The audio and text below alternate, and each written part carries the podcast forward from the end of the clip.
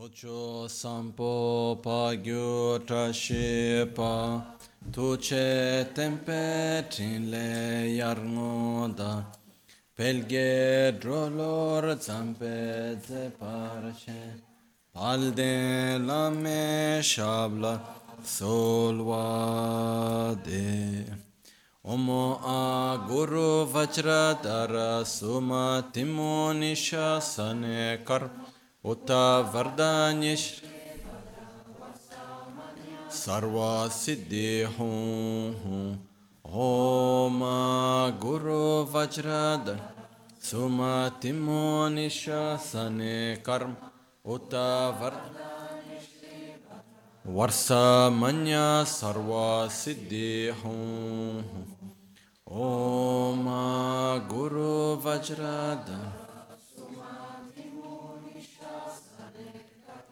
Uta Vardanya Shri Bhadra Varsamanya Sarva Siddhi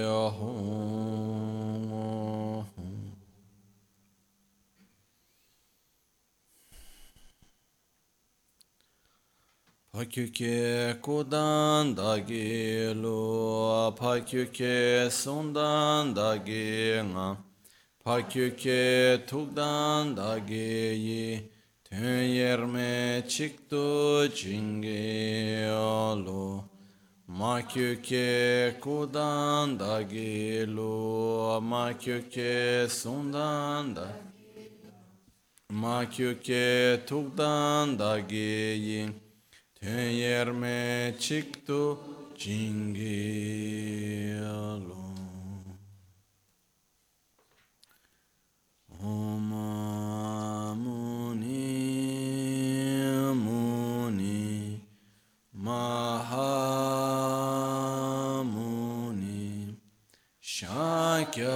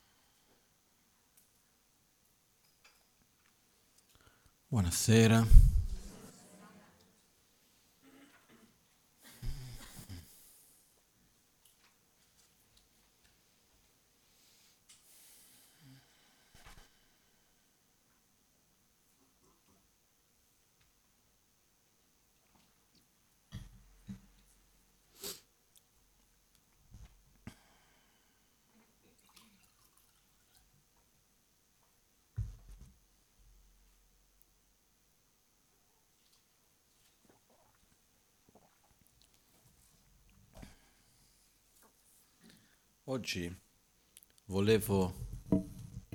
Può abbassare leggermente il volume, grazie. Oggi volevo partire da un concetto, più che da un concetto, da una riflessione, per me molto importante, però che parte da un concetto. E cominciamo con un piccolo aneddoto.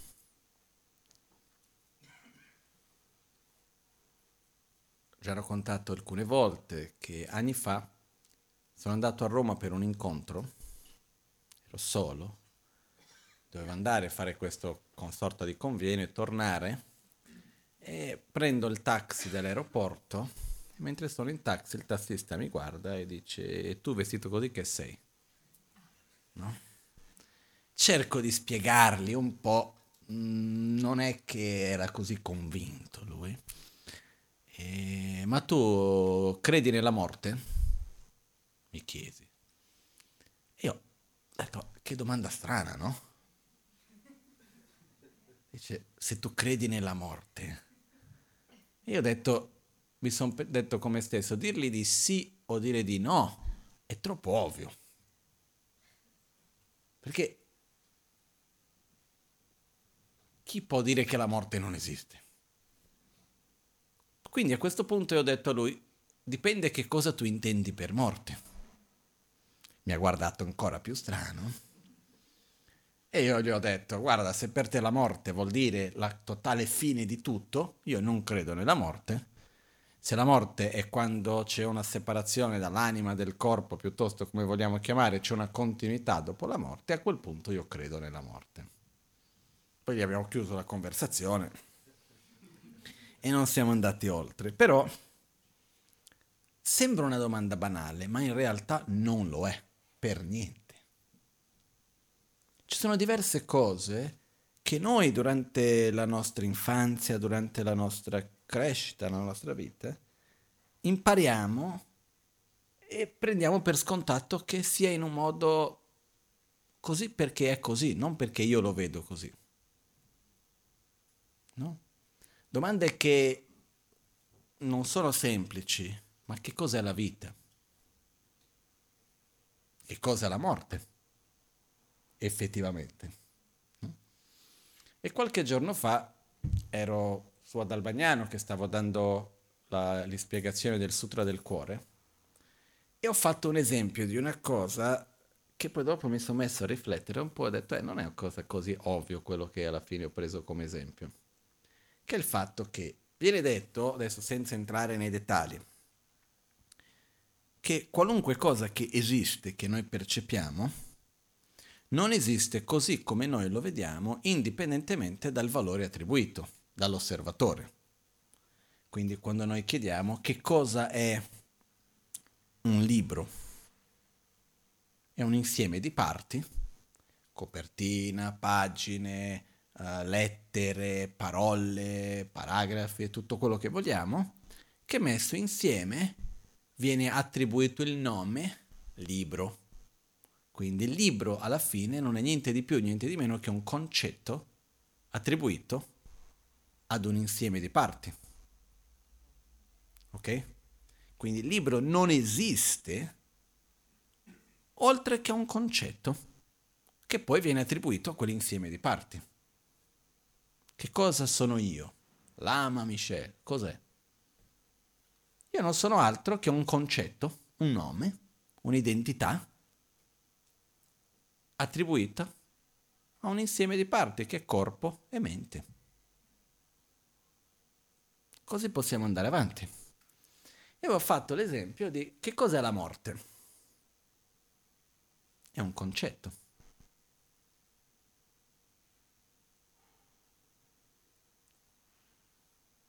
Non è perché quando parliamo della morte, vabbè, al di là del fatto che a tanti non piace parlare della morte, però noi vediamo la morte come un qualcosa che dipende dal valore che noi andiamo ad attribuire o una cosa solida, indipendente, autonoma? È lì. Però alla fine che cos'è la morte?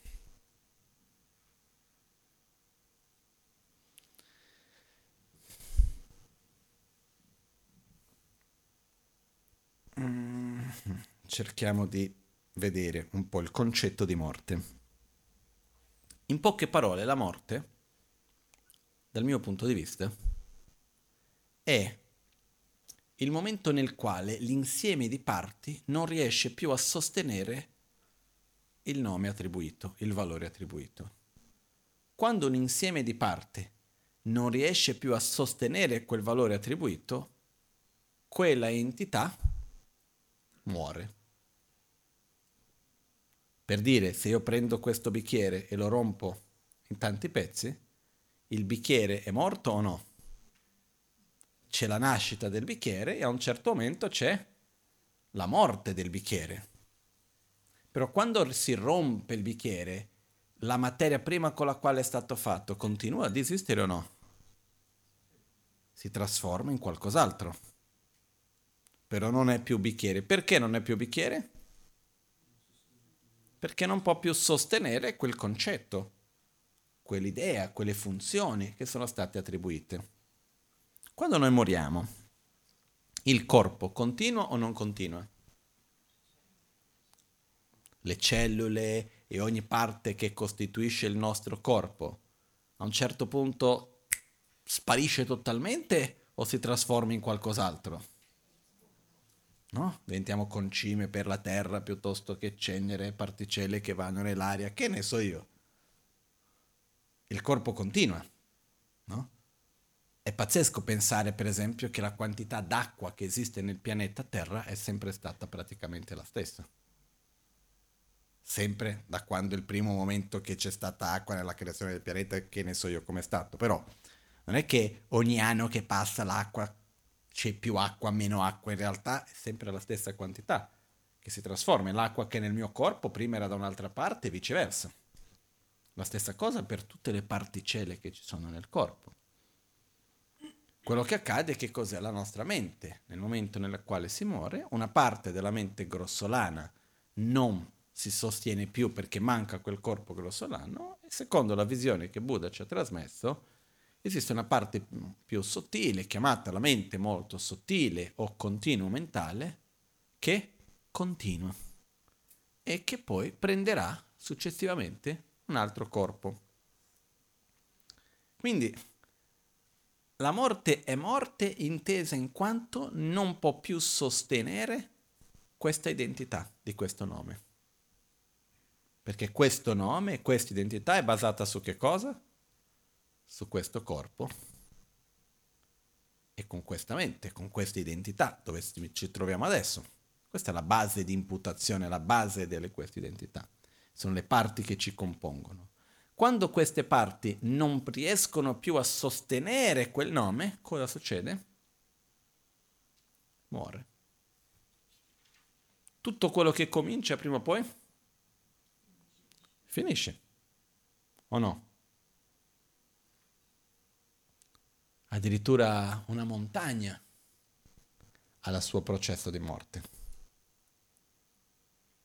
Dipende il momento in quale fase si trova, che ne so, gli Himalaya non sono ancora tanto nella fase di morte perché ogni anno cresce ancora.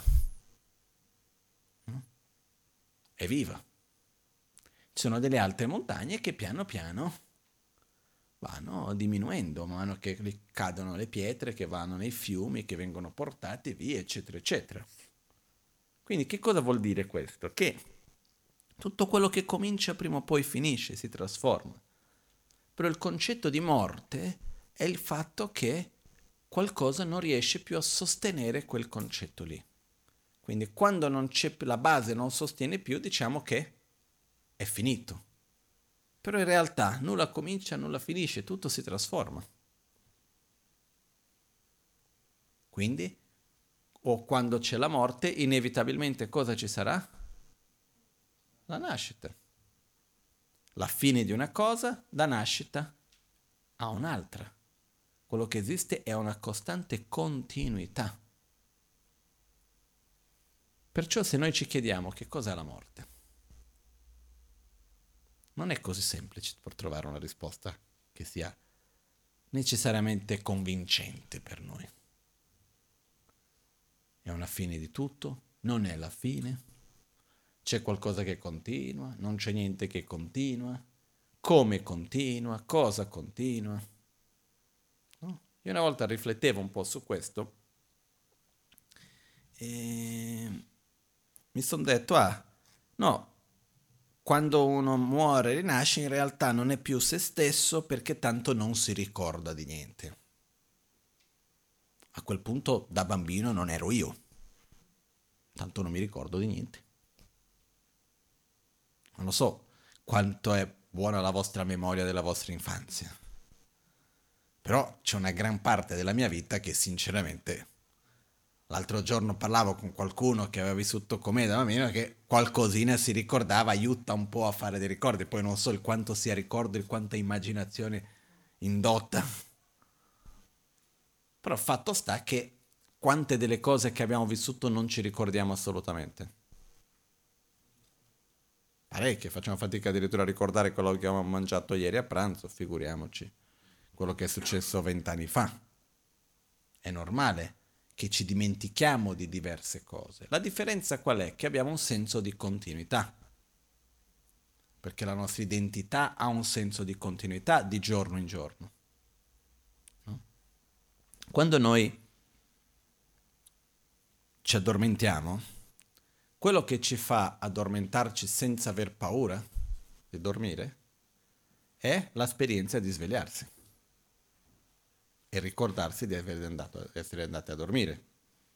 Perché cosa succederebbe se ogni volta che andiamo a dormire, quando ci svegliamo c'è una totale amnesia? Avremo paura di dormire, immagino io. Perché non sappiamo cosa ci sarà dopo. Non sappiamo cosa c'è dopo. E qui io mi chiedo, abbiamo o non abbiamo dei ricordi invece del nostro passato, anche se non ci ricordiamo cosa sia successo. Parliamo di questa vita prima di tutto, senza entrare nel discorso di altri. Abbiamo dei ricordi o no? E non intendo dire ricordi concettuali. Il nostro modo di agire è influenzato per le cose che abbiamo fatto, compreso, sperimentato nel passato o no? Sì. Le esperienze che abbiamo vissuto quando eravamo bambini, da qualche parte, in qualche modo, ci influenzano oggi o no? Alcune esperienze di più, altre esperienze di meno, però sì. Quindi in qualche modo c'è un ricordo del passato. Ricordo non, è, non deve essere necessariamente inteso in quanto io mi ricordo quel giorno che ero vestito di blu e che ho mangiato le patate fritte e che ho incontrato questa persona che mi ha detto questo, quello, quell'altro. Ci sono tanti tipi di ricordi, ricordi emozionali, concetti, visioni di mondo. Quindi noi in realtà siamo formati da tanti ricordi, di cose che noi assolutamente non ci ricordiamo come momenti, luoghi, eccetera, però che formano la nostra esperienza del momento presente. Quindi quando ci mettiamo a leggere qualcosa, ci stiamo ricordando di qualcosa che abbiamo imparato o no? Sì. Non dobbiamo per forza ricordarci dell'insegnante quando ci ha detto il giorno che ho imparato che quella era una A. Però c'è un ricordo che viene insieme con quello. Secondo me, noi abbiamo molti più ricordi di quelli che noi in realtà siamo consapevoli di essere ricordi e siamo molto più condizionati dal nostro passato da quello che noi in realtà siamo consapevoli che siamo. Okay? Abbiamo un, un'attitudine un po' strana ogni tanto, che è la seguente. In qualche modo, come posso dire,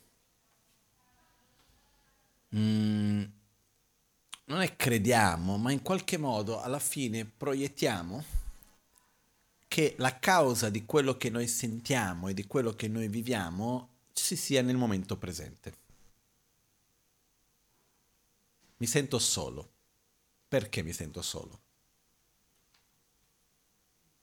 Quando ci sentiamo soli, credo che sia già capitato a qualcuno di sentirsi solo, no? Di solito quando viene un sentimento di solitudine, in particolar modo per qualcuno che capita più spesso. Cerchiamo di vedere dove è stato il primo momento che mi sono sentito solo e che cosa mi tira fuori questo, eccetera, o cerchiamo di vedere qual è la ragione, la colpa per quale sono solo. Proiettiamo nel momento presente la sensazione di abbandono la sensazione di non essere nessuno e di non aver nessun valore, la bassa autostima, piuttosto che la sensazione di sentirsi che sono il meglio del mondo. Eh? Quanti sono le cose che noi sentiamo, ma che in realtà sono più delle memorie del passato che il momento presente ci fa svegliare, che in realtà cose che stanno effettivamente avvenendo al momento presente che ci stanno causando quello. Sono tante. So, è chiaro questo concetto? Perciò, quello che accade è che noi abbiamo tante memorie. E però non è neanche tutto colpa del passato e ormai non possiamo fare niente, è sempre un insieme, è un, è un continuo trasformare. Così come le esperienze che ho fatto vent'anni fa mi influenzano oggi, quello che faccio oggi influenzerà quello che farò fra 50 anni. Eh? Costantemente stiamo agendo e avendo nuove esperienze che andranno a influenzarci. Una delle difficoltà è che la legge di causa ed effetto di solito non avviene in un modo immediato. È più faccio qualcosa, ho un'esperienza, poi quello in qualche modo va un po' a decantare, rimane lì sotto, poi in un certo momento vivo un'altra esperienza che mi fa svegliare quello che ho vissuto prima e mi fa vedere una nuova sensazione. Di solito noi facciamo fatica a collegare una cosa con l'altra. Quindi molto spesso quello che noi facciamo oggi, le esperienze che viviamo oggi, le scelte che facciamo oggi, non vanno a darci i risultati che andiamo a sperimentare oggi. Fanno maturare delle, delle cause che abbiamo creato ieri, nel nostro passato, e vanno a creare dei semi che andremo a raccogliere un domani. È un po' come con il corpo quando si manifesta una malattia, di solito la malattia si manifesta per qualcosa che sta avvenendo nel momento presente o per qualcosa che si è fatto e accumulato nel passato e che si manifesta nel presente. Di solito è quando abbiamo fa- creato nel passato e poi si manifesta nel presente. L'esempio classico è ma perché devo avere problemi nei polmoni adesso? Ho smesso di fumare un anno fa dopo i 40 anni fumando. Perché ho creato le cause, a un certo momento c'è stata una condizione, qualcosa che ha fatto maturare quello che c'era lì nel passato, che si è creato. No? E la stessa cosa succede nella nostra società. Quante sono le cose che noi viviamo oggi come società ma che in realtà per, comp- per, capire bene quello che sta succedendo oggi dobbiamo tornare 10, 20, 50, 100 anni prima, se non di più. Qual è l'importanza di studiare la storia? Comprendere il presente e immaginare il futuro. Serve per quello, o no? Di solito perché si studia la storia? Perché è divertente in realtà, dal mio intendimento, si studia la storia per capire meglio il presente e per poter fare scelte più consapevoli per il futuro e anche prevedere meglio il futuro. Perché noi tanto siamo noiosi, non è che siamo così creativi. Eh? Quindi le cose si ripetono. Quindi quando noi studiamo la storia e riusciamo a vedere i patterns, come si dice in, in italiano, gli schemi di, che si ripetono, no? Le dinamiche che vediamo lì, che questo fare si ripete sempre, no? il potere, il denaro, piuttosto che tante cose, riusciamo a capire un attimino dove vanno le cose anche dopo. E riusciamo anche a vedere meglio il presente. Conoscendo meglio il passato, possiamo anche scegliere meglio cosa fare nel futuro. No? Una volta stavo leggendo un libro che parlava in una parte parlava proprio di questo, parlava dell'importanza di studiare la storia, eccetera, e faceva un esempio di una cosa che mi ha colpito perché l'esempio che ha fatto ha fatto proprio quello che stava dicendo. E diceva, diciamo che tu hai una nuova casa, o la casa tua, e scegli di fare un giardino davanti alla casa, no? E cosa vai a fare? Vai a fare il prato. Perché? Perché è carino. Perché ti piace, perché tutti mettono il prato verde, quindi lo faccio anch'io. Poi a un certo punto invece vieni a sapere la storia del prato. Che adesso non vi annoio con tutta la storia del prato verde, ma in pochissime parole la storia del prato verde nasce in Europa Francia, Inghilterra, dove i signori delle terre, ricchi, avere della terra non coltivata era un segno di ricchezza. Io posso permettermi dell'avere della terra dove non vado a piantare verdure e cose, perché? Perché ho tanto. Tenere quella terra pulita, sempre coltivata, eccetera, è un segno di potere, perché ho delle persone che lavorano per me e che la tengono sempre curata. Quindi più grande era il prato, più era un segno di potere e di ricchezza, perché si metteva davanti alle case per far vedere il quanto il proprietario era ricco. Quindi era un segno di potere e di ricchezza e veniva fatto per quello. Poi ci sono altri dettagli della storia un po' più noiosi che non mi ricordo. Dinanzi a questo vogliamo mettere il prato davanti alla nostra casa o no? Quando vediamo la storia da dove viene, cambia il modo di vedere quello. Quindi quando conosciamo il passato, scegliamo meglio come agire nel presente. Ok? Però quello che succede è che è importante per noi vedere il nostro passato. Una cosa è il passato della storia, della umanità, della nostra cultura e di ogni cosa. Che ne so, volete capire bene i tibetani, non parlo del buddismo tibetano, i tibetani studiatevi la storia tibetana. Cambia un po' il modo di vedere le cose. Volete capire meglio gli italiani? Studiate la storia italiana, dico io, no? Ci aiuta a comprendere meglio com'è la mentalità, il perché di una cosa, il perché dell'altra. Parlo del Brasile, che conosco meglio che l'Italia. Se noi vediamo le problematiche sociali che esistono oggi in Brasile, economiche, sociali, eccetera, che stanno più che venendo alla tona, sono già venuti fuori e ci sono dei conflitti enormi, problemi veramente grossi, si possono comprendere solamente se andiamo a vedere la nostra storia, nel quale il Brasile è stato uno degli ultimi paesi ad abolire la schiavitù e che poi l'ha mantenuta in modo illegale successivamente, in tanti modi, fino a pochissimo tempo fa. La schiavitù è stata abolita in Brasile, nel, se mi ricordo bene, nel 1889. 89. 1889. Quindi pochissimo tempo fa. E poi è stata mantenuta pagando di meno di quello che uno aveva, avesse bisogno per vivere. Quindi uno non era più schiavo, però lavorava per lo stesso di, per cui eri schiavo prima, guadagnando molto di meno di quello che dovevi pagare per lui per mangiare e per dormire. Quindi ci esiste tutta una realtà che se noi vediamo la nostra storia, si capisce benissimo i conflitti che abbiamo oggi. Però per guarire quello ci vuole tempo. Ci vogliono dei cambiamenti nel presente che andremo a vivere risultati chissà fra 50 anni, se prendiamo la strada giusta. Sto parlando di una società. Però al di là di questo, se noi andiamo a vedere noi stessi, individui,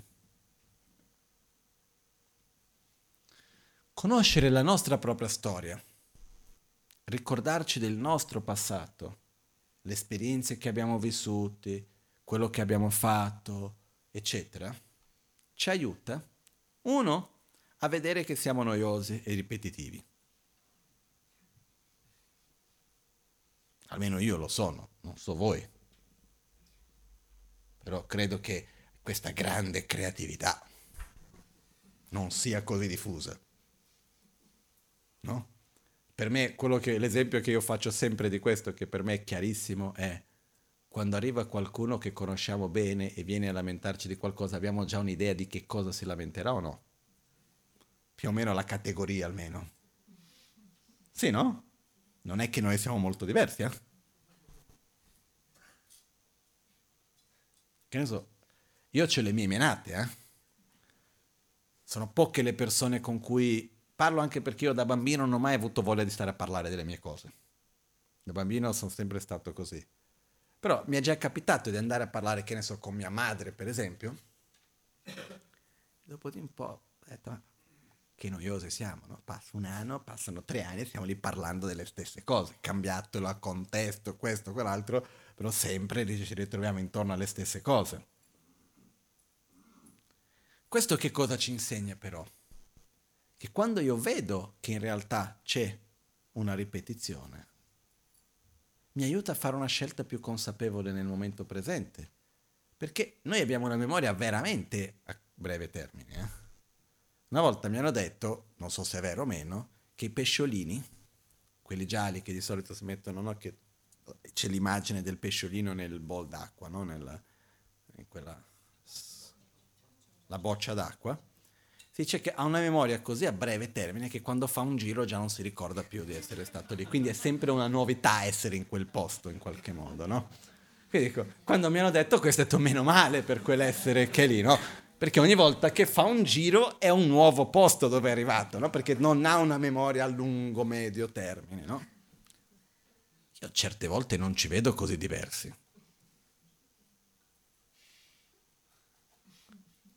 Non lo so. Perché facciamo un'esperienza, la vediamo. Passa un po' di tempo, rifacciamo lo stesso.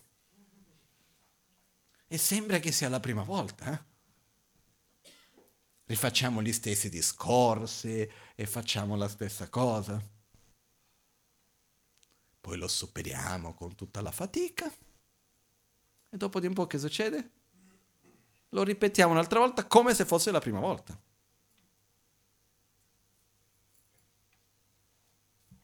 Quindi facciamo fatica. Buddha diceva che abbiamo principalmente due tipi di ignoranza, fra cui il primo tipo di ignoranza è l'ignoranza del non riuscire a vedere la relazione che c'è fra causa, risultato, risultato, causa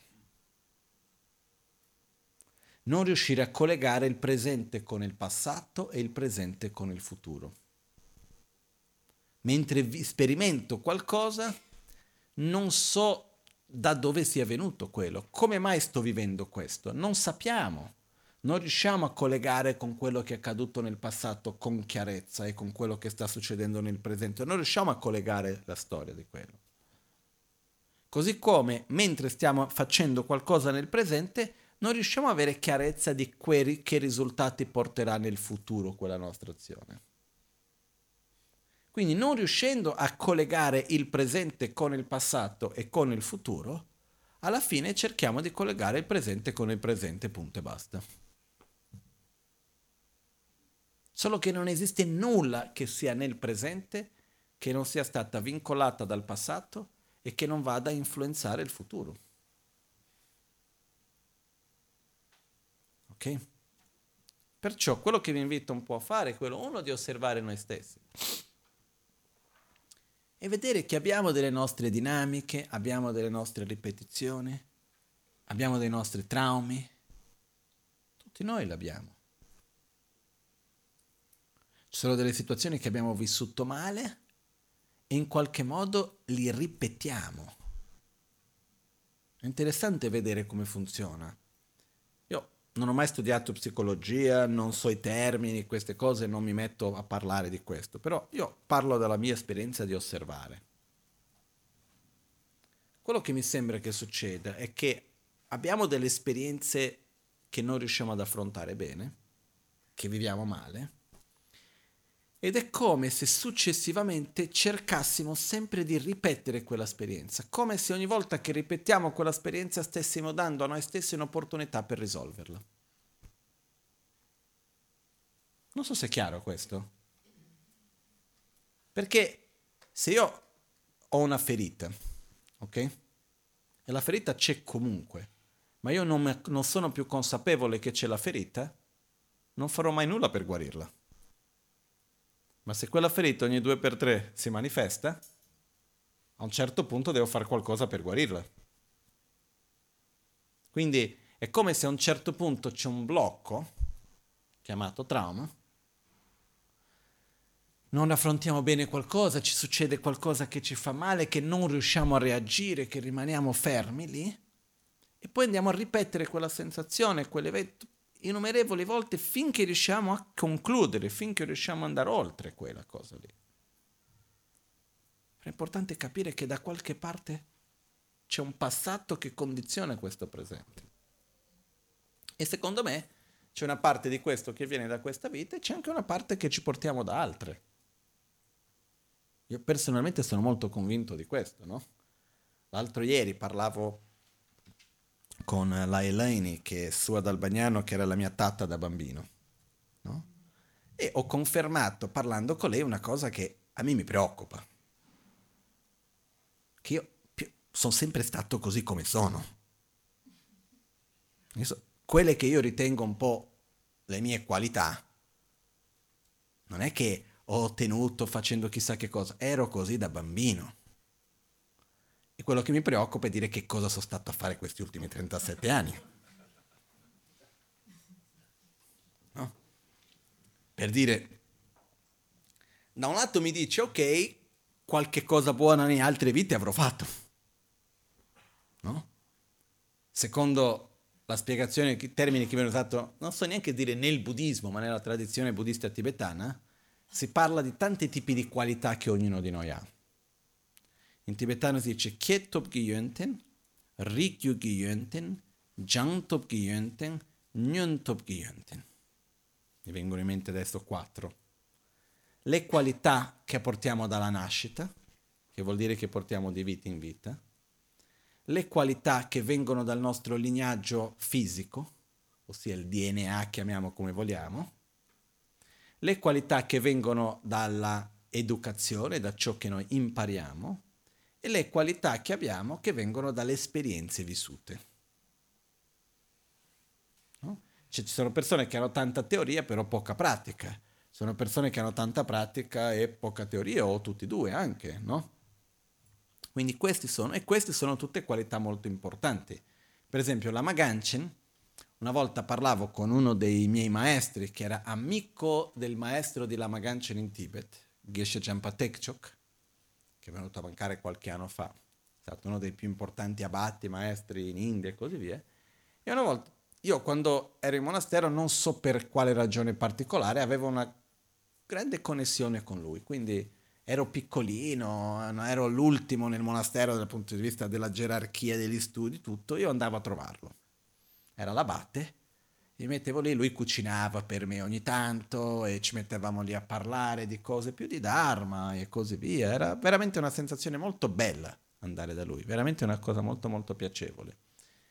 E parlava anche di Lama Ganchen e così via. E lui mi disse, guarda, quando io vivevo a Varanasi, lui era insegnante all'università di, di studi buddisti di Varanasi, Lama Ganchen andava, studiava a Varanasi all'altra università, l'università di Sanscrito. E molto spesso la Magan ce ne andava a trovare Geshe Jampa Tekchuk.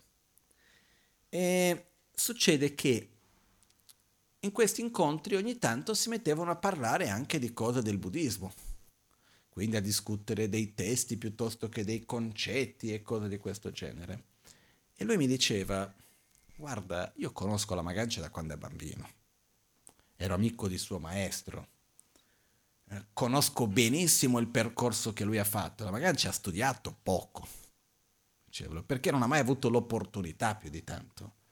Uh, e quando è stato in Tibet, appena cominciato gli studi di filosofia un po' di più, è arrivato a 59, c'è stato il caos totale, non ha più potuto studiare, poi è arrivato in India, per dieci anni non c'era struttura bene dove studiare, poi di qua, poi di là, tutto quello alla fine non ha mai avuto un'opportunità formale per studiare e completare i suoi studi, in realtà meno di quella che ho avuto io, per dire. No? E lui diceva, però ogni volta che ci mettiamo a parlare, Geshe Jampa Tekchok è stato uno dei più grandi studiosi all'interno del buddismo tibetano in India riconosciuti. E lui diceva, quando mi sedevo per parlare con la Maganci, lui sapeva molto di più di me. Ma magari termini non era così pratico sull'aspetto più formale, ma comprendeva molto meglio e aveva una visione molto più profonda che messo tante cose. Lui diceva, io non ho un altro modo per spiegare questo che no delle qualità che vengono dalla nascita. Cose che noi ci portiamo con noi. Però tanti di voi siete genitori. Un bambino, una bambina da piccoli, principalmente quando uno ha più di un figlio, si vedono delle caratteristiche già dalla nascita o no? Io direi di sì.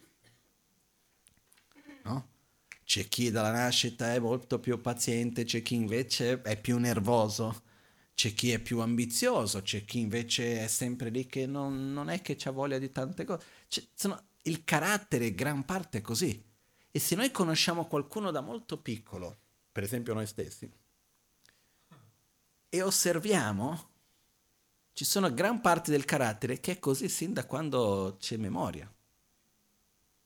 Io non lo so per voi, ma quando io mi ricordo di me, io ci sono degli aspetti di me che sono così da quando mi ricordo di esistere in questa vita. Eh? Non ho ricordi di altre, quindi da quando mi ricordo di esistere.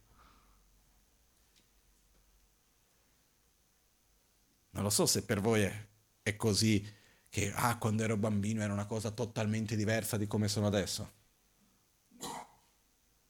Quindi nasciamo già con delle caratteristiche. Perciò tutto questo per arrivare a un punto. Uno che è importante conoscere il nostro passato per vedere che noi ripetiamo, per riuscire a fare delle scelte più consapevoli, per non aver tanta paura del presente, perché tanto le cose si ripetono. Ma il punto principale che oggi volevo portarvi è che noi moriremo.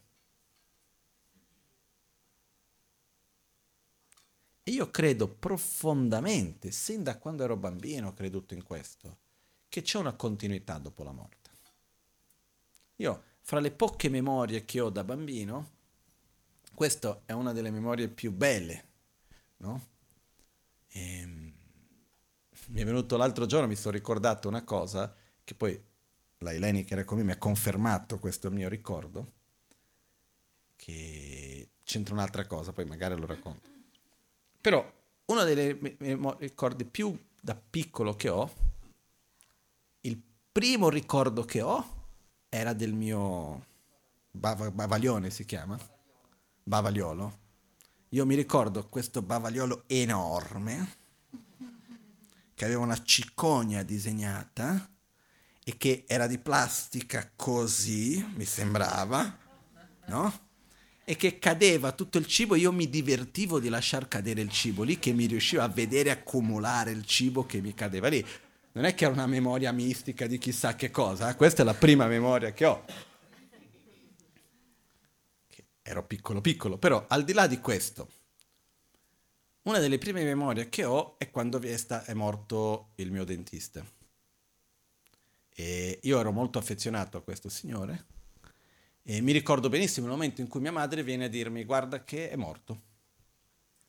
Il dentista ha avuto un incidente in macchina andando verso Campus du Jordão ed è morto in questo incidente. Mia madre è venuta e me l'ha raccontato. Questo mia sorella non era ancora nata, avrei avuto tre anni, più o meno due anni e mezzo, tre anni.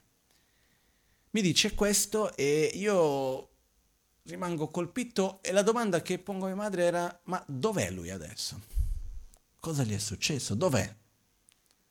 Mia madre all'epoca non aveva nessuna base del buddismo, no? mia madre è cresciuta con una educazione cristiana presbiteriana da parte di mio padre ebrea e quindi vedete che cosa dico al bambino, no?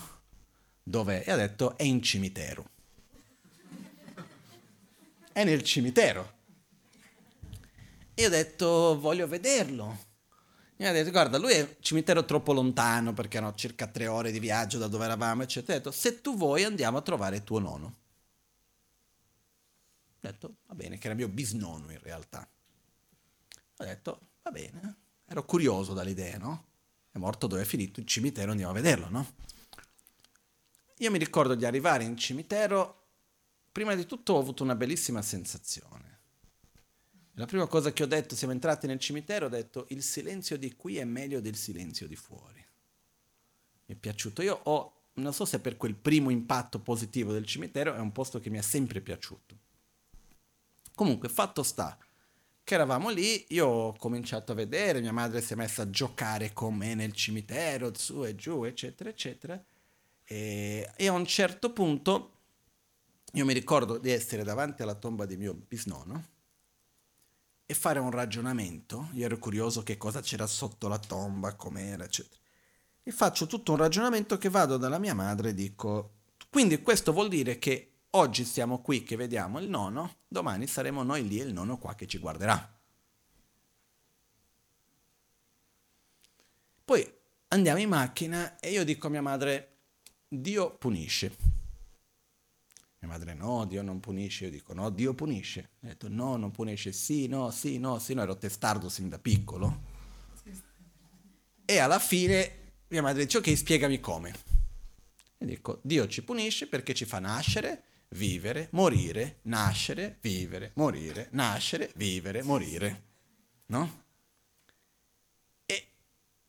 Quindi per me quando si parla della reincarnazione qualcuno cerca di chiedermi dimmi una ragione logica del perché uno rinasce, perché fa molto più senso che non rinascere.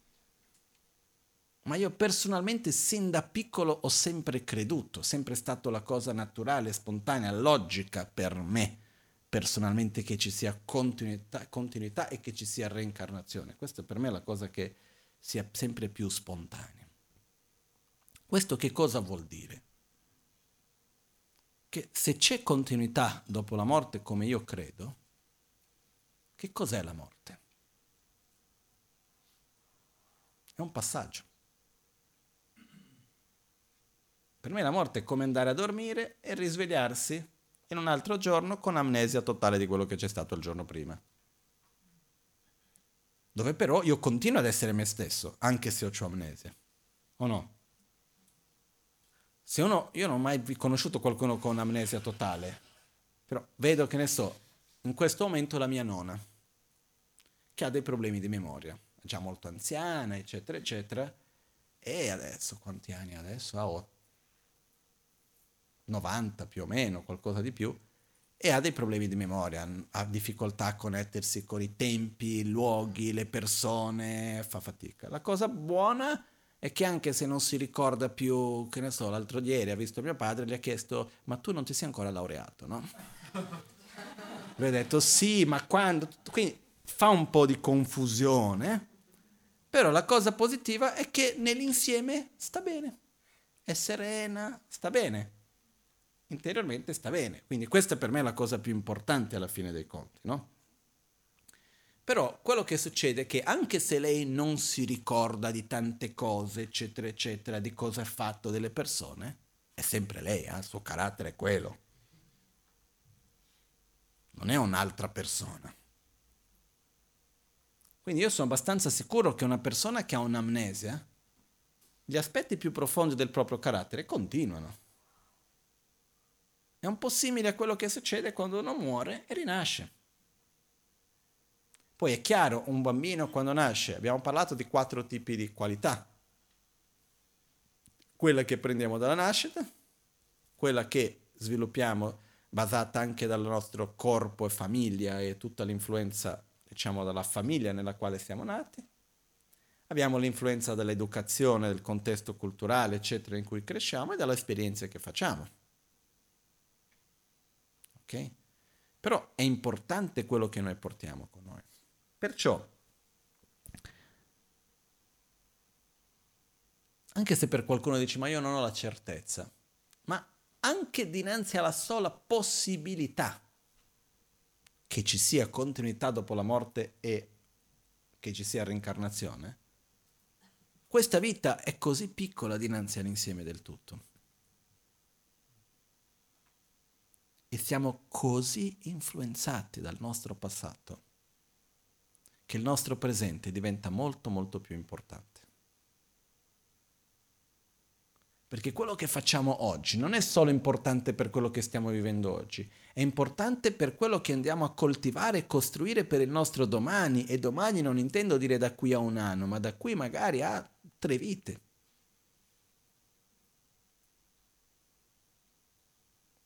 E quindi fatto sta che moriremo e non sappiamo quando non abbiamo mezzi per poter dire ah no, io non so, io so che ok, io almeno una ventina d'anni ce l'ho. Io non ho quella certezza, assolutamente. E anche dinanzi a questa nostra idea di immortalità, gli anni passano, no? Quindi le cose vanno avanti. E quello che io mi chiedo è, chiedo a me stesso, eh? quali sono le mie dinamiche che continuo a ripetere? Cerchiamo di almeno cominciare una nuova, no? Concludiamo con quella, partiamo a una nuova, cerchiamo di approfondire di più qualcosa. Perché una cosa io ho, perciò visto, quando si finisce che uno riesce a superare una cosa, quelle più sottili diventano più chiare, non è che diventano più forti, ma diventano più evidenti. È un po' come pulire.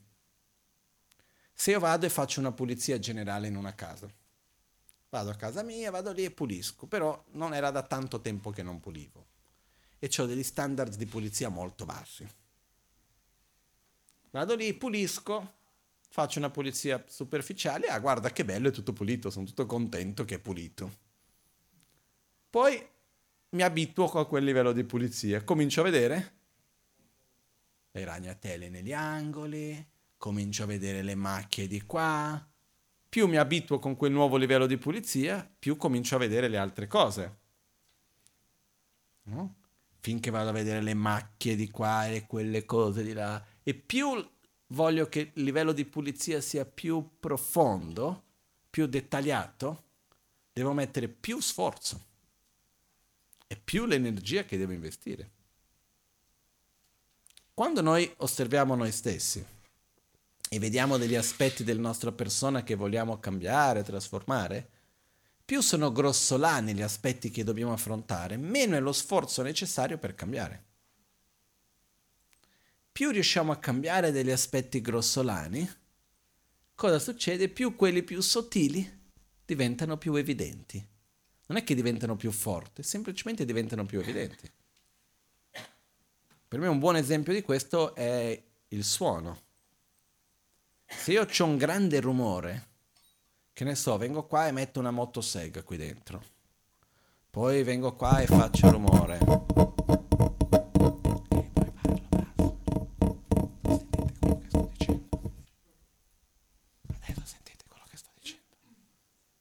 Cosa succede? Che dal momento nel quale io tolgo il rumore più forte, quello più sottile cosa diventa?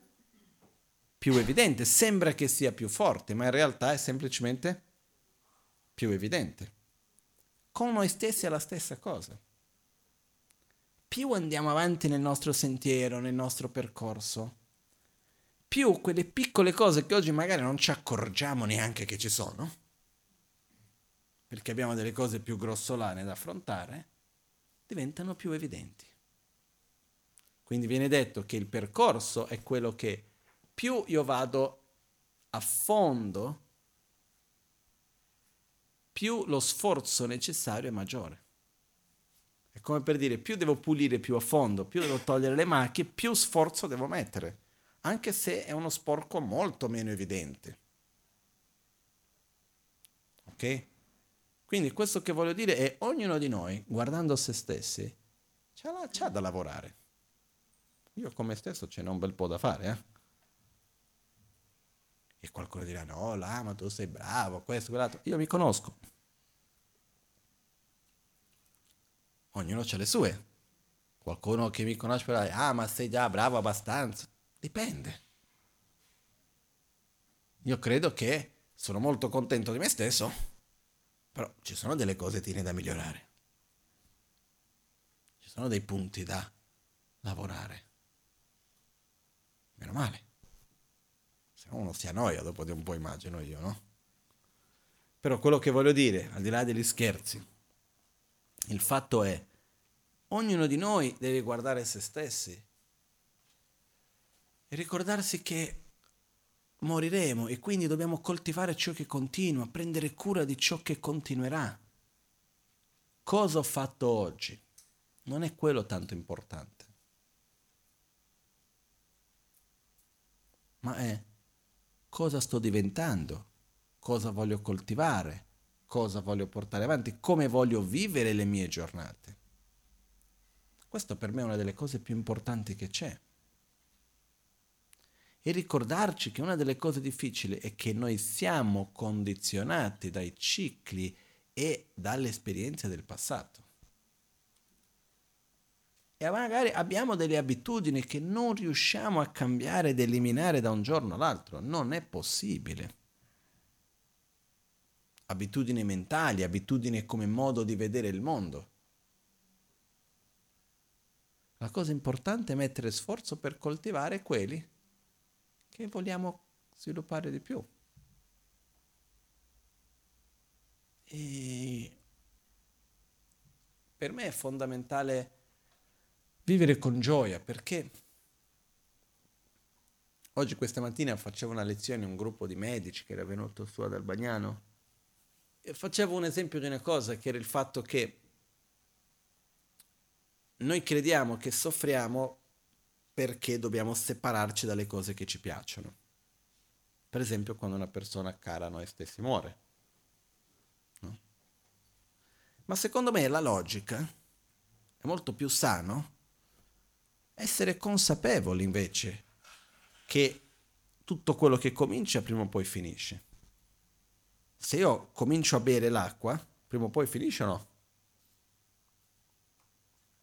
Quindi qual è la cosa migliore? Metto lì a impaurirmi che finirà l'acqua e soffrire che l'acqua sta finendo, guarda è già quasi arrivata alla fine, cosa faccio dopo? O perché mi piace tanto l'acqua.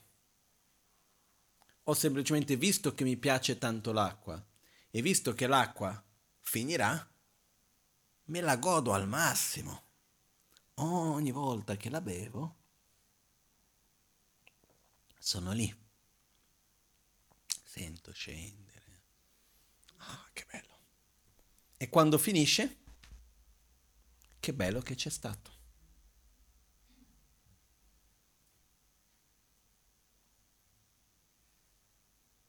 Una delle cose che la morte ci porta, e non la morte solo la nostra morte intesa il giorno che questo corpo non funziona più, la morte di ogni cosa, di questo incontro. C'è una nascita e una morte o no?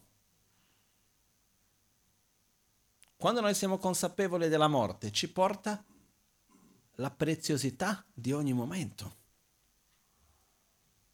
E ogni volta che c'è la nascita, inevitabilmente c'è la morte. Ogni volta che c'è una morte, che cosa ci porterà? Una nuova nascita. Dei momenti che viviamo, delle persone che incontriamo, delle fasi del nostro corpo, di ogni cosa. Ogni giorno c'è una nascita e una morte. Però la cosa importante per me è vivere nella consapevolezza di ciò. E quindi qua io vi invito a fare questo con quattro domande. Perché noi dobbiamo arrivare alla nostra morte possibilmente almeno con due attitudini, se c'è una terza meglio ancora. Dice che un praticante spirituale a livello più basico, che è già tanto, dovrebbe arrivare dinanzi alla propria morte senza pentimenti. senza sensi di colpa. Questo è il primo livello. Vuol dire ho fatto quello che potevo fare, ho evitato quello che potevo evitare, mi sono scusato dove ho sbagliato. Sono in pace con me stesso. Questo è il primo livello. E per vi- arrivare alla morte senza pentimenti, cosa dobbiamo fare? Vivere al meglio ogni giorno. Ok, se io dovessi morire oggi, ho fatto il mio meglio. Farei diversamente qualcosa se io potessi tornare indietro sapendo, sì, farei diversamente. Però nelle stesse condizioni in cui ero, alcune cose possibilmente farei diversamente, tante altre no, perché so di aver fatto il mio meglio. Quindi vivere ogni giornata offrendo il meglio di noi stessi in ogni cosa che facciamo, ogni momento, quando siamo con delle persone, siamo presenti con le persone, gli offriamo il meglio. Non sappiamo mai se quella è l'ultima volta o meno che vediamo qualcuno. effettivamente non lo sappiamo. C'era una signora in Brasile, si chiamava Donna Filinha, che era una guaritrice, e l'ho conosciuta da bambino. È stata anche lei la prima persona in Brasile che aveva detto, quando ero piccolino, aveva detto, ah, tu sei la reincarnazione di un maestro tibetano, qualcosa così. Era una persona molto bella, amica di Lama Ganchen poi. E una volta sono andato a trovarla, lei era molto anziana, era lì, due, due, lei aveva sei figli, e c'erano due figli lì, che avevano già intorno ai 65, le figlie che erano lì insieme, eccetera. E lei dice, sai, la nostra madre è così gentile con tutti, ma con noi non è mica stata sempre così, eh? Era abbastanza tosta, è ancora abbastanza tosta. E diceva, ogni volta che ci litigavamo, sin da bambini e ancora oggi, diceva a noi, mettetevi subito d'accordo, discutete quello che dovete discutere, però mai e mai separatevi fra di voi fratelli, sorelle, litigati. Perché non sapete mai quando uno o l'altro potrà morire e non c'è niente di peggio che morire litigato con chi uno ama. O che l'altro muoia e tu sei litigato con quella persona. Litigate pure, però mettetevi d'accordo prima di lasciarvi perché non sapete mai quando morirete. Erano lì tutte con oltre 60 anni insieme ancora, ha detto, guarda, siamo ancora qui, abbiamo litigato tante volte, ma questa consapevolezza ci ha aiutato tanto a essere sempre uniti e non aver mai andato oltre un limite di rispetto che c'è fra le persone, eccetera, eccetera. Quindi, vivere senza, per morire senza pentimenti, dobbiamo anche vivere senza pentimenti. Offrire il meglio di quello che possiamo in ogni momento, nella consapevolezza che non sappiamo effettivamente se quel momento si ripeterà o no. Non abbiamo nessuna certezza reale. Si dice in un, alcuni testi, dicono, quando andiamo a dormire in realtà non sappiamo cosa rivelerà per prima, il prossimo giorno o la prossima vita.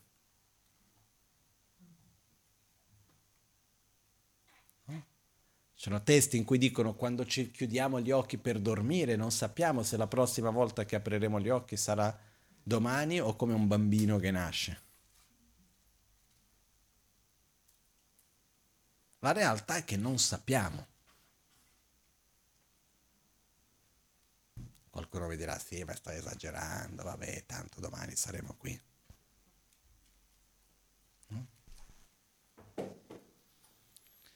Qualcuno una volta ho sentito dire vi, vi, vivi ogni giorno come se fossi l'ultimo, prima o poi avrai ragione. No?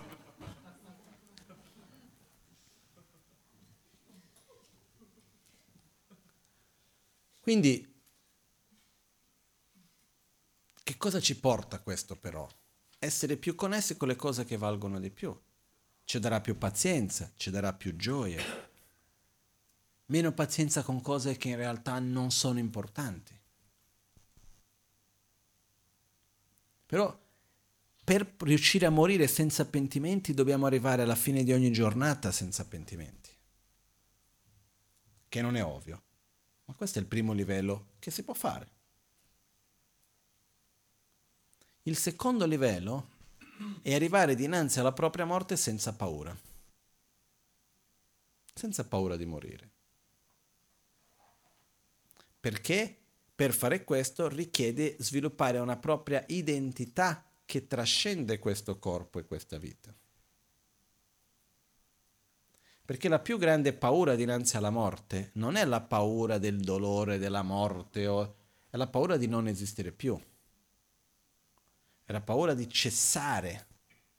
Ci sono delle persone che magari si trovano in situazioni assurde, in mezzo al dolore, in mezzo alla guerra e non hanno voglia di morire. Perché esiste la paura di cessare di esistere. Quindi sviluppando un'identità che trascende questo corpo, un'identità più profonda, questo ci toglie la paura di morire. Quindi vedere che la morte non è la fine, ma è un passaggio. però non in un livello concettuale, dobbiamo sentirlo, per essere dinanzi alla nostra morte senza paura. Io credo che esiste una sensazione che non so se sia comune o meno, però è quella di dire a se stesso e avere con se stesso, ovunque sarò mi troverò bene perché mi trovo bene con me stesso.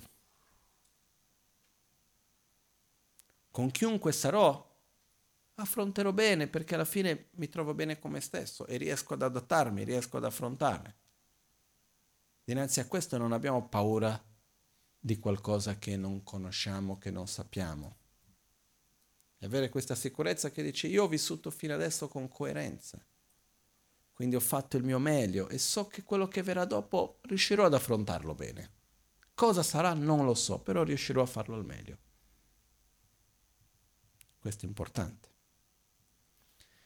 Terzo livello più difficile è quello di saper utilizzare la morte come un mezzo per la propria crescita spirituale, come una grande opportunità. Non apro quella parentesi adesso. Ok, magari un altro giorno si può affrontare, eccetera, eccetera, ma in realtà la morte è una delle più belle opportunità che uno ha durante la vita. Adesso, si dice che un praticante buddista dovrebbe pensare nella morte almeno tre volte al giorno, minimo una, possibilmente tre, almeno una volta al giorno. Però riflettere effettivamente, ovviamente sulla propria morte, non quella degli altri. Ok? Quindi, no, perché c'è anche chi il buddista deve pensare nella morte, basta aprire i giornali, pensi nella morte, no? Invece stiamo parlando di affrontare la propria mortalità. E io ho cominciato a fare questo ponendomi quattro domande. Queste quattro domande ve lo condivido e vedete se funzionano anche per voi. Sono domande però che vanno poste a se stessi e vanno risposte con sincerità. La prima domanda è, dovrò o no morire? Morirò o no? Risposta retorica, sì. Ma quando io dico sì morirò, da dove sento la risposta? Dalla testa? Dalla pancia? Dal petto? È una cosa sì tanto so che dovrò morire o è una cosa che è una certezza che sento dentro di me? Io devo sentire quella certezza lì, è quella risposta che ho bisogno. Devo sentire sì, morirò. È vero. Uno lo sente. No? Papon Karimpo ci diceva che uno realizza la certezza della morte quando al pensare nella certezza della propria morte viene un'adrenalina nel corpo. come quando per esempio a me mi è già capitato di star guidando e succedere qualcosa che sembra che poteva esserci stato un incidente. C'è un'adrenalina o no? Cioè no, viene la pelle d'occa, sentiamo la pancia. Cioè, dobbiamo quando abbiamo realizzato la certezza della nostra morte, la nostra mortalità, succede che quando pensiamo a quello viene la pelle d'occa, la pancia si chiude, c'è qualcosa che succede lì che lo sentiamo nel corpo che moriremo. Non è così ovvio, no? Perciò non è che possiamo stare ad aspettare finché accada questo per arrivare alla seconda domanda, però almeno ci poniamo questa prima domanda che sembra ovvia, ma non lo è. Morirò o no? Finché arriva io morirò. Sono sicuro? Sì. Seconda domanda, quando?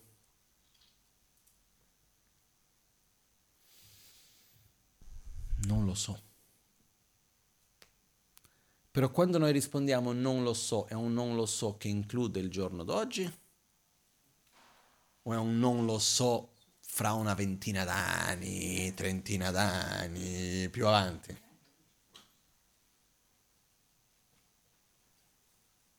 Con sincerità. anche lì, se un non lo so che include il giorno d'oggi, lo sentiamo nella pancia, sentiamo nel corpo, è una cosa forte che viene. Se è una cosa concettuale, sì, non lo so, morirò, però quando non lo so, la, la realtà è che non morirò, però diciamo che morirò. Viviamo così. Quindi dobbiamo arrivare a questa domanda e capire che in realtà non sappiamo quando moriremo, realmente non possiamo saperlo. Io, in quanto lama, sono in contatto con tante persone molto molto spesso mi capita di persone che vengono a dirmi guarda è morto questo, è morto quell'altro, puoi pregare per questo, puoi pregare per quell'altro, gente di ogni genere, di ogni età, morte di ogni tipo. Ci sono persone che uno sta lì che crede che morirà presto, passano gli anni è sempre lì. Sembrano immortali. sono quelli invece che uno non si aspetterebbe mai, finisce. Un incidente, una cosa al cuore, una cosa che nessuno ha capito cosa era stato, una malattia, chissà che cosa. Possono essere tante le cose. Perciò, se io mi trovassi davanti alla morte e dicessi, ah morte, io quando morirò non lo so, però guarda, io non sono giovane, io sono giovane la morte cosa ti dice? Ci ridi in faccia, no? Perché i giovani non muoiono. Muoiono i giovani. Ah, morte, però sai, io sono una buona persona. E perché i buoni non muoiono? Ah, ma sai, io sono benestante, ho i soldi, e sin da quando i ricchi non muoiono. Ah, io sono amico dell'ama, e cosa vuol dire? Si muore nello stesso modo. Ditemi una ragione che possiamo dire alla morte che non moriremo o che non è il nostro momento. Che certezza abbiamo reale? Però la cosa più assurda è che mentre lo diciamo da qualche parte ce l'abbiamo. Pensiamo così, sì, sì, io non so quando, però è difficile realizzare questa incerte- certezza dell'incertezza del momento della morte. Però è importante. Per questo la seconda domanda, quando? E arriviamo a una reale non lo so. Terza domanda, di conseguenza. Se io morisse oggi, Adesso, cosa porterei con me e cosa lascerei agli altri? No? Chi sono io dinanzi alla mia propria morte? Chi sono io senza più questo nome, al di là di questo nome, al di là di questo corpo, al di là di queste conoscenze, non essendo più il padre, la madre, il figlio, il cugino, la cugina, il marito, la moglie o qualunque altra posizione? Cosa rimane di me? Non sono più italiano, non sono più tibetano, brasiliano o qualunque altra cosa del genere? Non credo che poi nel bardo ci sono il bardo degli italiani, il bardo dei tibetani. No? O il bardo dello stadio intermediario dopo la morte, no? Molto meno io credo che quando si muore c'è la via preferenziale per i buddisti Gelupa, poi di qua vanno i cristiani o di là sono i musulmani e di qua quelli che non credono in niente, piuttosto che, eh? Io non credo assolutamente che ci sia una cosa di questo genere, però al di là di questo, fatto sta che moriremo e che non sappiamo quando e che la morte essendo una continuità, ci viene in mente che cosa portiamo con noi. E non è così semplice rispondere. Ci vuole tempo per arrivare a una risposta chiara.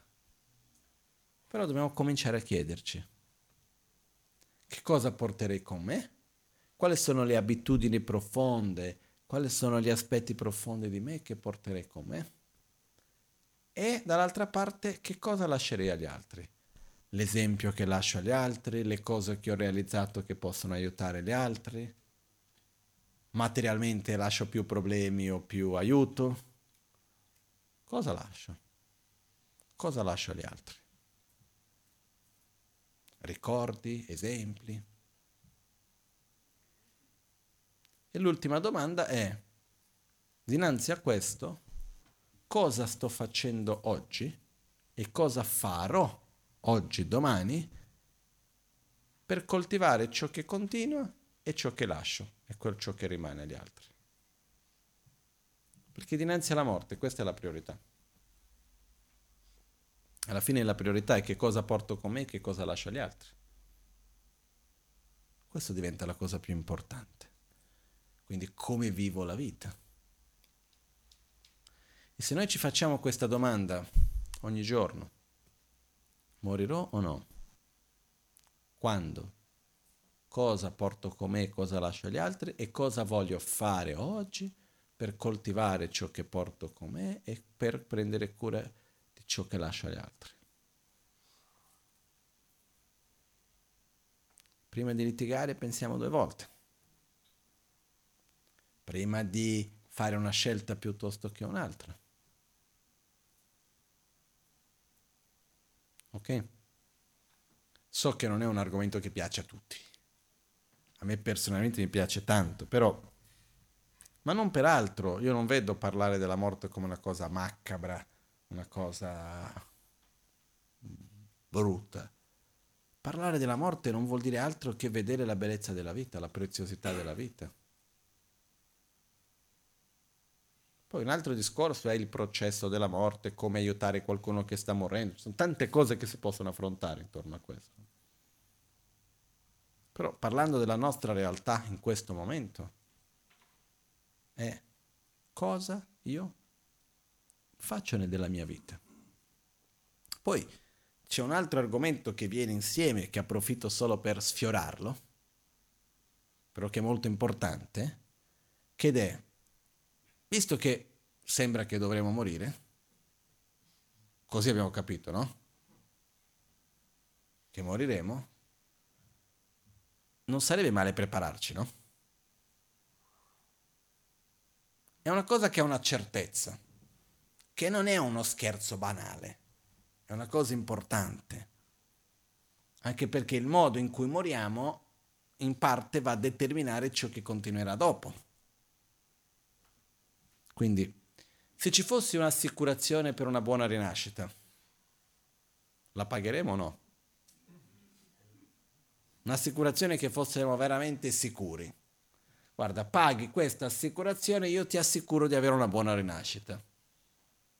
Io la comprerei.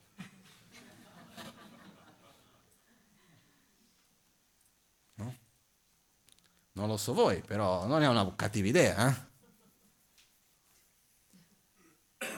Però esiste, dagli insegnamenti di Buddha, esiste, una, un, esiste un'assicurazione per una buona rinascita, che viene chiamata i cinque poteri, che in realtà è il modo in cui ci prepariamo per la nostra propria morte. Non prepararci per la morte nel senso di riuscire a salutare bene le persone che vogliamo e tutto il resto, ma prepararsi per la morte nel senso di è come prepararsi per un viaggio che andremo a fare, per qualcosa che verrà dopo. Io mi preparo per ciò che accadrà. E per prepararsi per la morte ci sono cinque punti fondamentali, che vengono chiamati cinque poteri. Adesso ve li dico molto brevemente, senza entrare in tanti dettagli. Perché una cosa per me molto importante è, c'è una realtà, che è la morte. Morire non è un problema perché tanto non c'è soluzione. Esiste la scelta del non morire? Ci sono tante persone che vedono la morte come un problema e cercano di evitarla. Evitarla non momentaneamente, assolut- a livello assoluto proprio, eliminarla del tutto. Però, secondo me, se anche se non riuscissi non sarebbe una bella cosa. Nel senso che non so se avete mai immaginato come sarebbe questo mondo se non ci fosse la morte. Figuriamoci, se uno fa fatica a mollare il potere dopo 50 anni, immaginiamo se avessi vivessi per 500. O no?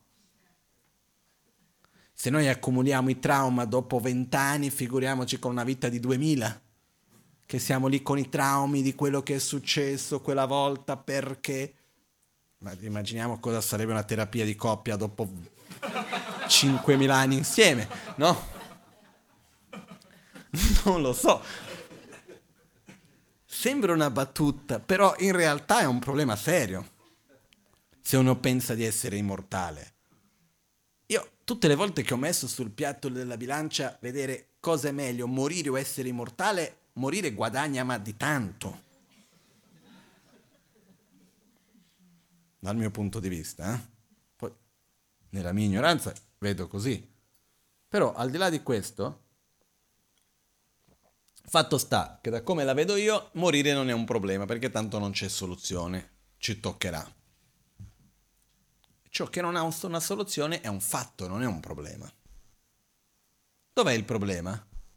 Morire male quello c'ha soluzione. Vivere male, quello ha soluzione. Quindi dov'è la soluzione per questo? Nella, nel prepararsi correttamente per morire in un modo, chiamiamo maturo. Ok? E quindi i cinque punti su cui dovremo lavorare, cinque aspetti in cui ci prepariamo per la nostra propria morte. Il primo viene chiamato il potere della virtù. Il potere della virtù dinanzi alla morte è in realtà il relazionarsi con le cose materiali in un modo sano. Vuol dire relazionarsi con le cose materiali come un mezzo e non come un fine in se stesso. Io non vado a possedere per il semplice fatto di possedere. Io possedo questa bottiglia perché mi serve per mettere l'acqua. Possedo le cose perché hanno una funzione per me. Il giorno che queste cose non hanno più una funzione per me, non hanno più valore per me. Perché una delle prime difficoltà dinanzi alla morte è anche molare le cose materiali. Eh? Io mi ricordo una volta andiamo un pochettino a un estremo, però per me è stata una lezione. C'era un amico in monastero che era molto malato e lui ha fatto una sorta di testamento verbale che eravamo lì io, c'era lui, io e c'era uno dei miei maestri, Gerlachpala, e lui disse, ah, se io muoio in un tempo breve mentre sono qua, io vorrei lasciare questo a questo, quello a quell'altro, quello a quell'altro lì, e fa un po' la sua lista di che cosa voleva lasciare a chi. Carino. E mio maestro dice, smettila di essere attaccato alle tue cose anche dopo la tua morte. Ho detto, tu lasci tutto al monastero, poi sei al monastero a vedere quello che fa. No? E quando lui ha detto smetti di essere attaccato alle tue cose anche dopo la tua morte, no? mi ha fatto riflettere. Poi c'è un testo di Penchen Sanchoi Gansen che dice Prima di morire uno va lì e scrive tutto e dice tutto come vorrebbe che fosse. Poi quando muore, quelli che rimangono si mettono a litigare e non rispettano quello che è stato detto tanto. Però al di là di questo, adesso questa era una parentesi, il primo potere è quello di non rimanere aggrappati e attaccati alle cose materiali. Perché questa è la prima cosa che ci crea problemi dinanzi alla nostra morte. Perciò le cose materiali mi servono per delle funzioni che hanno. Il luogo in cui vivo, i vestiti che servono per coprire il mio corpo, uh, gli utensili che uso per cucinare, i libri che uso per leggere. Hanno delle funzioni le cose. Quindi è non avere attaccamento alle cose materiali e relazionarsi alle cose materiali per le funzioni che hanno. E dinanzi a questo utilizzare, direzionare le cose materiali dinanzi alla nostra morte ha delle funzioni che vanno a generare più energia positiva. Perché la materia ha questo doppio gioco. Da un lato, noi non possiamo portare con noi niente materialmente. Da un altro lato, se io scrivo una poesia scrivo un libro, uh, faccio qualunque cosa che poi dopo, anni dopo la mia morte, va a generare energia positiva a qualcuno, io sono responsabile per quello o no in parte? Sì, quindi io ricevo una parte di quel beneficio anche, ovunque io mi trovi. Quindi primo potere, non attaccamento alle cose materiali. Secondo potere, um, il potere dell'aspirazione o il potere dell'intenzione, che in realtà è avere il non attaccamento a questo corpo, che vuol dire sviluppare un'identità che va al di là di questo corpo, di questo nome dare più importanza agli aspetti più profondi di noi che agli aspetti superficiali. Questo corpo naturalmente va a deteriorare o no? La Magancia una volta mi disse, ah, questo corpo è il peggior amico che uno può avere. Dopo un certo punto più tu dai al corpo, più lui ti toglie. Man mano che andiamo avanti. È normale o no? Io un po' di tempo fa mi sono accorto che stavo cominciando a perdere un po' i capelli qua, no? E mi sono detto che bello.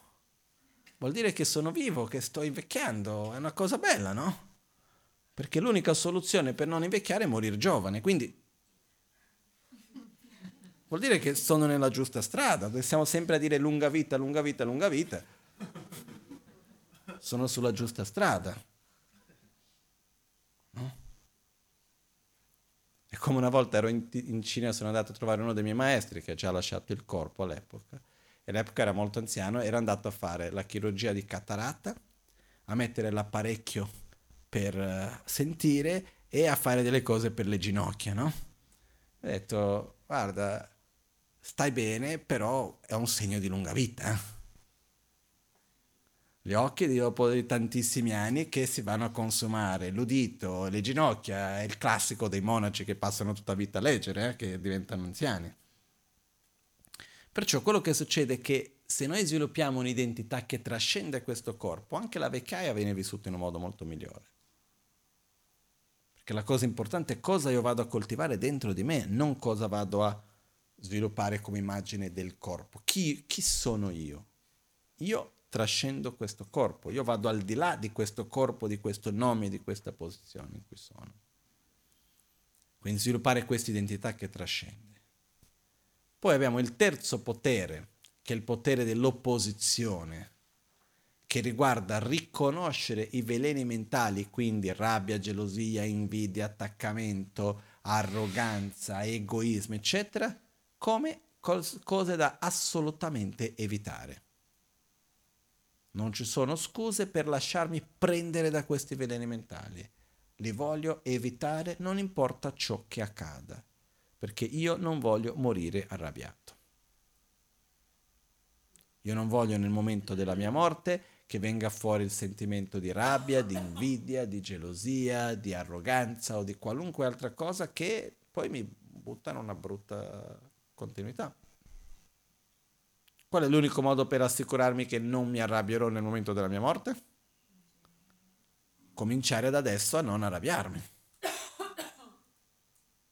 Perché nessuno può avere la certezza in quel momento. Poi abbiamo Möllam Gittop, il potere della preghiera, che è il fatto di riuscire a immaginare cosa desidero per me oltre questa vita riuscire a direzionare, avere un'immagine di se stesso, avere dei desideri che trascendono questa vita e poter direzionarsi. Ovunque sarò, voglio sempre vivere in uno stato di pace, di equilibrio, voglio sempre avere le condizioni per poter svilupparmi spiritualmente, voglio poter vivere in un luogo con degli esseri che mi aiutano e che mi aiutano a crescere, a star meglio. Che cosa desidero per me, oltre questa vita? Questo è molto importante perché si dice che nel momento della morte la direzione dove mettiamo la nostra energia è determinante per la continuità che abbiamo dopo. C'è addirittura la storia di un monaco che stava morendo e lui aveva questa cosa, aveva, da un lato aveva per tanti anni familiarizzato la sua mente con una terra pura, un luogo bello su cui rinascere, eccetera. Però succede che nel momento della morte era molto attaccato al tè, che era lì sul tavolo. Lui era lì che stava morendo e c'era il suo tè al burro, tè tibetano, e lui era lì con l'attaccamento al tè e stava per morire pensando al tè e con l'attaccamento al suo tè. E c'era il maestro che era lì vicino, per fortuna ha visto, si è accorto.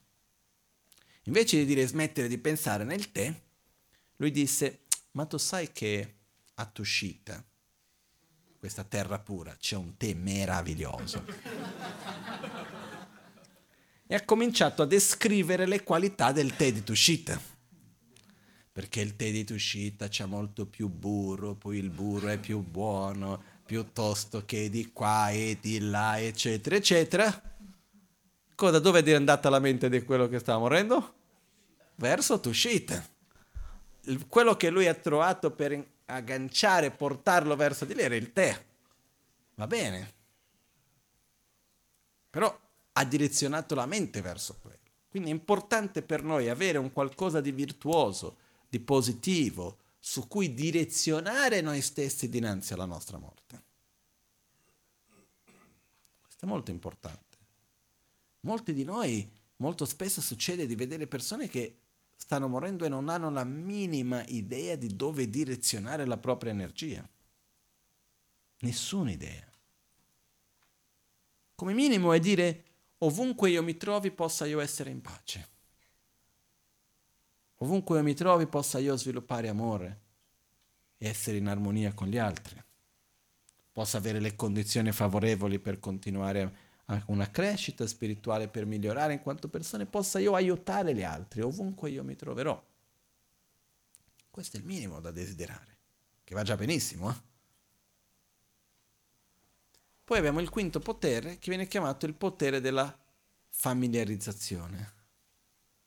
Se io voglio morire con una mente di amore, di gioia, di equilibrio, di soddisfazione, una, uno stato interiore connesso con ciò che è sacro, cosa devo fare sin da adesso? Familiarizzarmi con quello. Quindi l'importanza è io devo familiarizzarmi ora con quello che voglio poter sviluppare nel momento della mia morte. Quindi alla fine dei conti, cosa dobbiamo fare per prepararci per morire?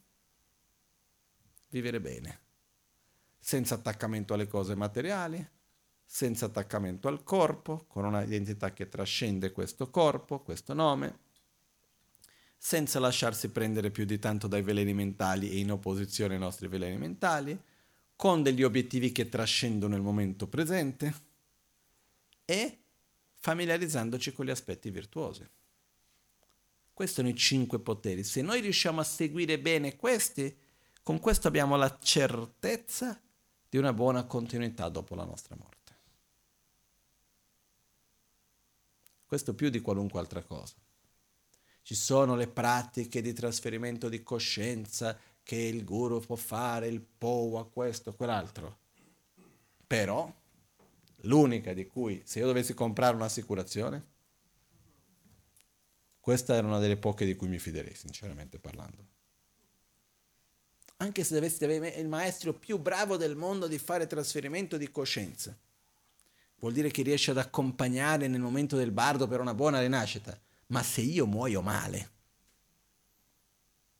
per il quanto sia bravo, farà fatica. Se io non vivo bene la mia vita, anche se poi la rinascita è buona, eh, continua quello che, quello che ho vissuto. Quindi, alla fine dei conti, prepararsi per la morte, riflettere sulla morte, vuol dire vivere bene.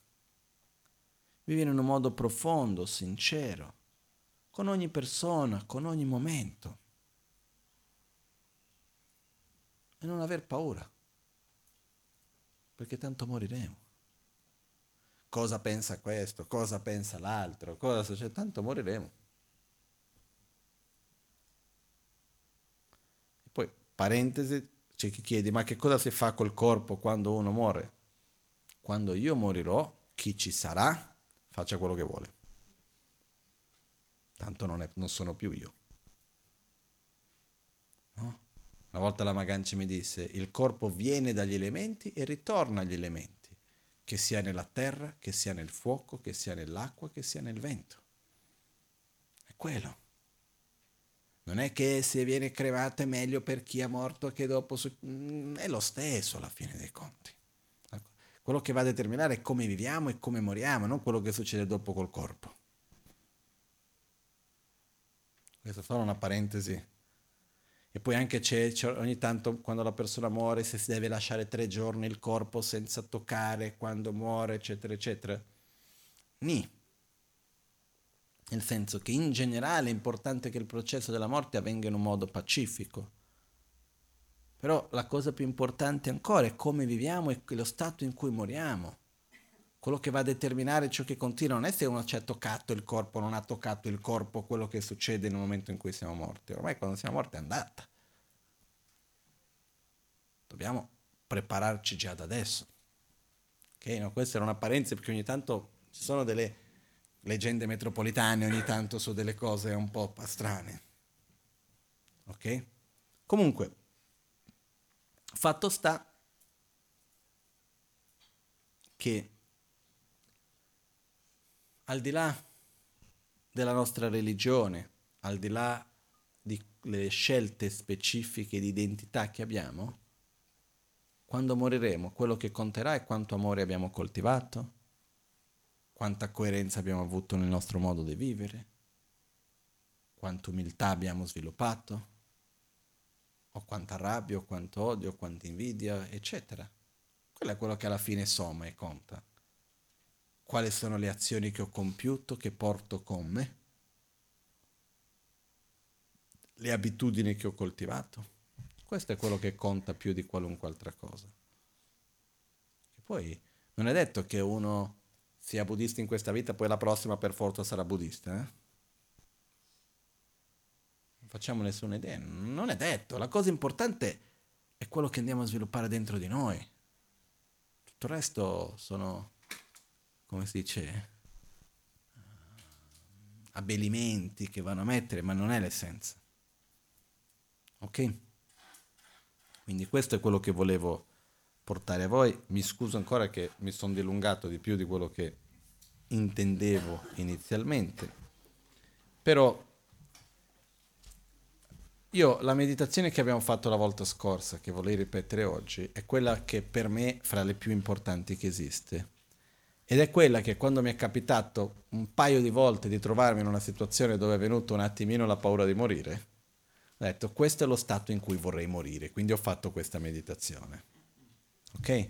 Quindi adesso faremo un attimino insieme, che viene chiamato in realtà la pratica di meditazione, che viene chiamato il guru yoga assoluto.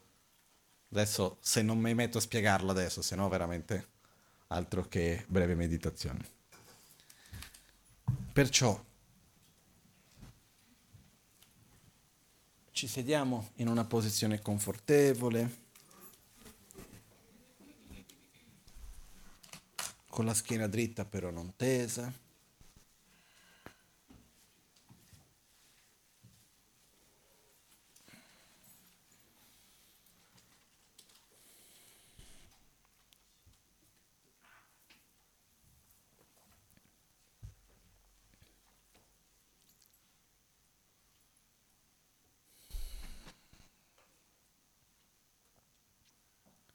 Le spalle rilassate.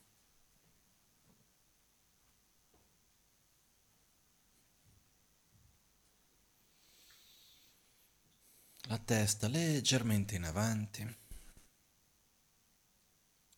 gli occhi leggermente chiusi, la bocca rilassata.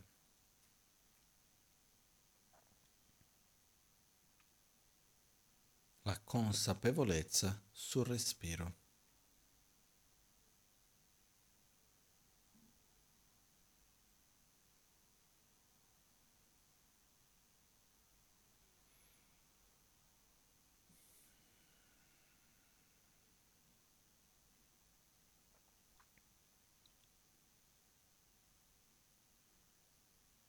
Permettiamo di rilassarci nel momento presente.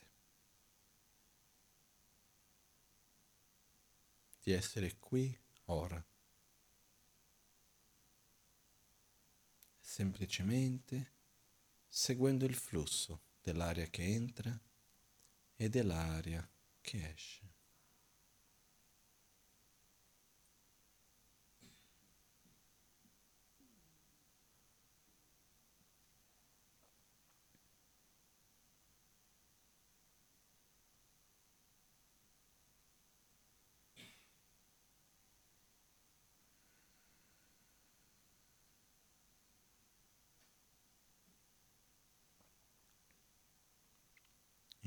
Inspiro.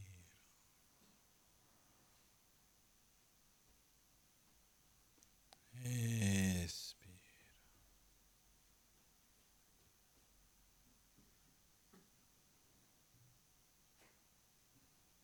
Nello spazio davanti a noi sorge Guru Buddha. Nell'apparenza come Buddha Shakyamuni o come nostro proprio Guru. Guru Buddha ci sorride.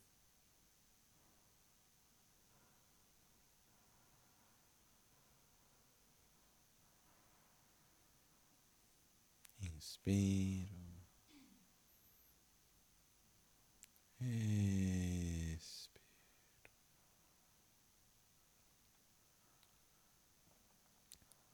Chiediamo a Guru Buddha di benedirci, di guidarci,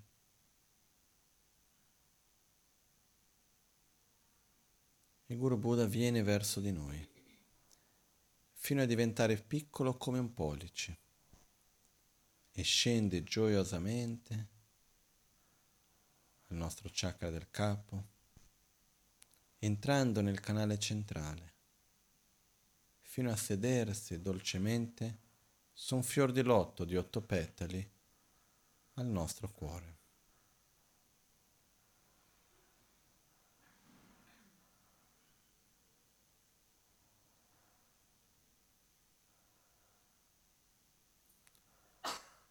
Guru Buddha si siede gioiosamente al nostro cuore e il nostro corpo, parole e mente molto sottili divengono inseparabili dal corpo, parole e mente di Guru Buddha. Sperimentiamo un infinito spazio interiore.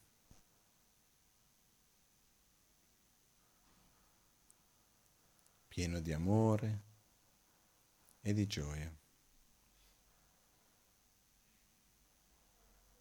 Ci riconosciamo in questo infinito spazio interiore. Io sono, noi siamo, questo infinito spazio interiore, pieno di amore e pieno di gioia. In armonia con ogni essere e con ogni cosa. Ci permettiamo di rilassarci in questo stato e di riconoscerci in questo stato. Inspiro. Espiro.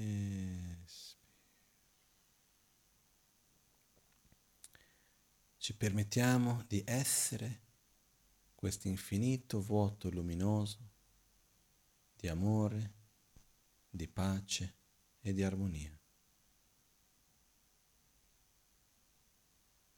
Inspiro.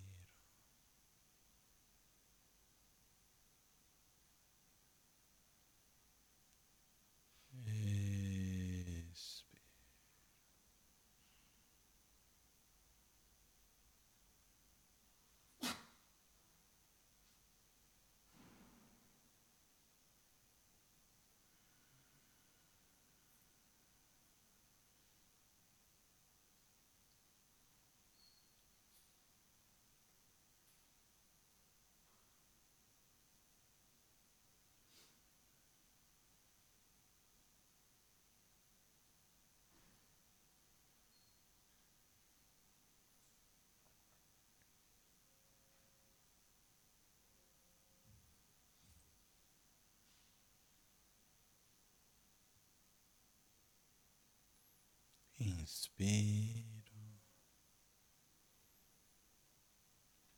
Espiro. Non c'è altro che l'infinito vuoto luminoso, questo infinito spazio pieno di pace, di gioia, di armonia.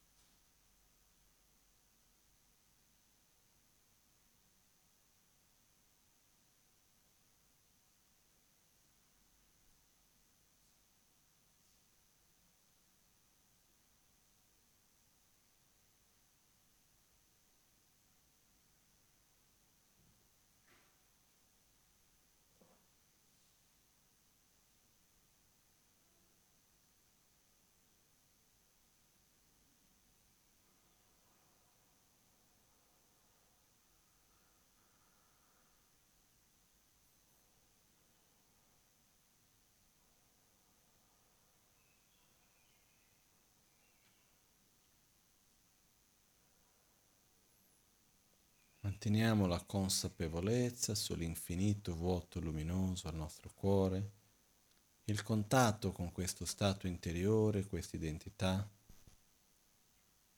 di amore, di pace, di armonia. E gradualmente percepiamo il mondo che ci circonda. Guru Buddha è seduto al nostro cuore e noi ci impegniamo ad agire in ogni momento per aiutare ogni essere. Possa chiunque mi veda essere beneficiato dalla mia immagine, possa chiunque mi ascolti essere beneficiato dalle mie parole, possa chiunque pensi in me essere beneficiato dalla mia immagine e dai miei ricordi possa chiunque con cui io interagisca, possa io interagire in un modo virtuoso, positivo, in modo da aiutare ogni essere nel loro proprio percorso di gioia e di pace. Possa io ricordarmi ogni giorno della preziosità di questa vita e di ogni momento. Possa io abbandonare le apparenze illusorie e vivere ogni momento della vita significativamente.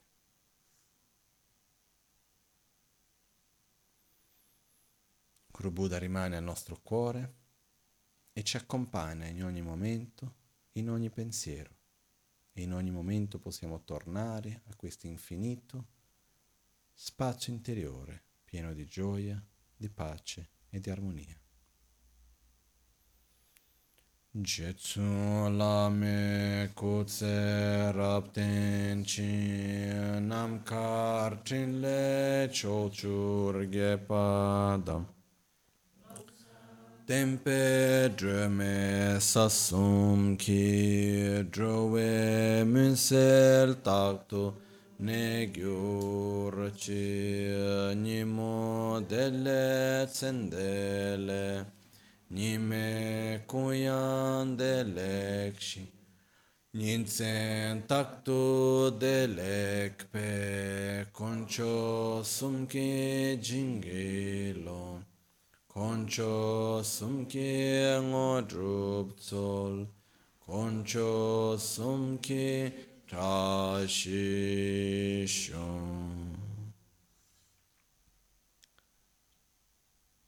All'alba o al tramonto, di notte o durante il giorno, possano i tre gioielli concederci le loro benedizioni, possano aiutarci ad ottenere tutte le realizzazioni e cospargere il sentiero della nostra vita con molti segni di buon auspicio.